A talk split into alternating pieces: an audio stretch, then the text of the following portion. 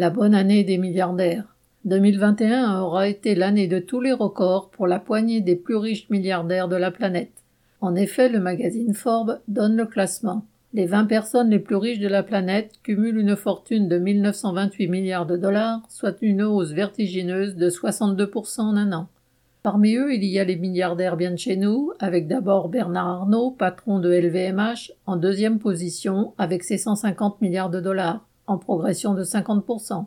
La principale actionnaire de L'Oréal, Françoise Bettencourt-Meyer, peut quant à elle s'enorgueillir du titre de femme la plus riche du monde avec ses 73,6 milliards les mêmes qui hurlent à la seule idée d'augmenter vraiment le SMIC ou les salaires des travailleurs, évoquent l'argent qui, selon eux, devrait ruisseler depuis les poches des plus riches. Mais si les centaines de milliards amassés sur le dos de milliards de travailleurs à travers le monde ruissellent, c'est vers les coffres et autres paradis fiscaux de ces milliardaires, et c'est sous la haute protection des États et gouvernements de tout pays et de toute étiquette. Paul Sorel.